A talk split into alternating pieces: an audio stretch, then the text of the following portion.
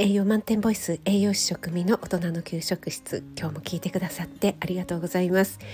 このラジオでは栄養のこと食べ物のことすぐに役立つミニ知識をなるべくわかりやすく配信しています。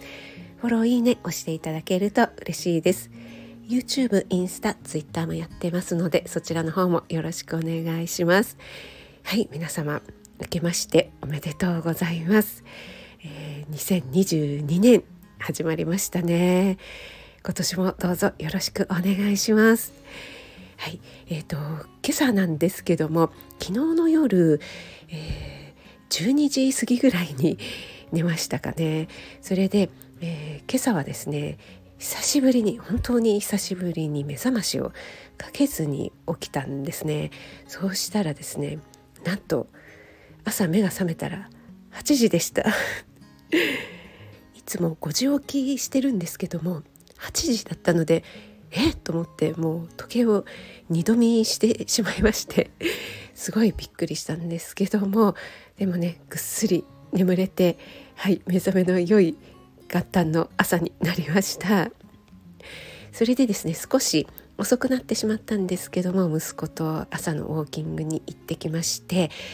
風がね強くてちょっと寒かったんですけども朝はですね本当に関東地方雲一つない快晴でですねウォーキングしていたら富士山が見えましたね、えー、元日のね朝から富士山が見えるねとっても今年もいい年になりそうだななんていう予感がいたしました。今日はですね元日なので雑談をゆるゆるとしていきたいと思うんですけども、えー、私はですねえー、だいたいつもあの 前はちょっとね遅めだったんですけどもちょっとずつちょっとずつ早起きして、えー、調整しまして今は大体5時に起きているんですけども息子がですね朝早起きが苦手なんですね。でリモート授業だっていうのをねぱりいいことに9時に始まるののギリギリに起きるっていうね そんな生活を続けていたんですけどもまあ私がですね早起きはいいよいいよってね、えー、話していたらですね、まあ、ちょっとずつ、えー、早起きするようになったんだなんて、えー、言ってたんですね。で「えー、すごいじゃん何時ぐらいに起きてる起きるようになったの?」って言ったら「うん8時かな」っていや8時早起きじゃないやんみたいなね感じだったんですけどもでもまあまあそこはですね、えー、8時じゃ早起きじゃないでしょうっていうようなねことは言わずに、まあ、ちょっとずつちょっとずつね、えー、まあね9時だったのが8時になったんならすごいじゃんっていうような感じでね、えー、話して出たんですね。でこれがまた8時に起きたかと思ったらまた9時に戻ったりとかねいろいろ続けていたんですけども最近ですねなんと7時に起きるようになったようで 7時に起きてウォーキングをしてですね朝ラジオ体操をしているということなんですね。これはですね結構私が早起きいいよって言ってからも1年ぐらい経ちましたかね。これはですね心理学でいうザイオンス効果というのと似てるんでしょうかね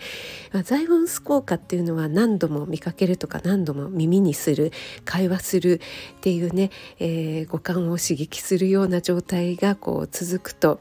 えー、それだけで好感を招くように抱くようになるっていうものなんですけどもそう好感っていうのとまた違うのかもしれないんですけどもやっぱり繰り返しの効果っていうのはすごいあるんだなって思いましたね。えっと、YouTube でですね精神科医のお医者さんがですねやっぱり、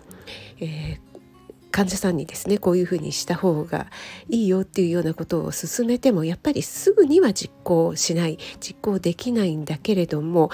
えー、忘れた頃に本当に2年とか3年後に始めていたりすることがあるっていうのをおっしゃっていたんですよね。これってね栄養士が栄養指導をする上でもね、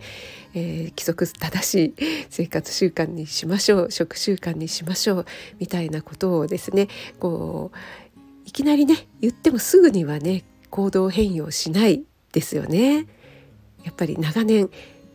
けてきた習慣っていうのはね変えられないもんなんですよね人間ってね。ですけれどもその心に響いていないわけではないていうねその繰り返し言うことによって忘れた頃にね実行できるようになるっていうのはねちょっと私もあの身近で身をもって体験したというね元日の朝でございました。はい、最後まで聞いてくださってありがとうございます。素敵な元日の夜、そして皆様にとって2022年が、えー、素晴らしい年となりますように。栄養満点ボイス栄養士食味がお届けいたしました。それではまた。Have a nice dinner.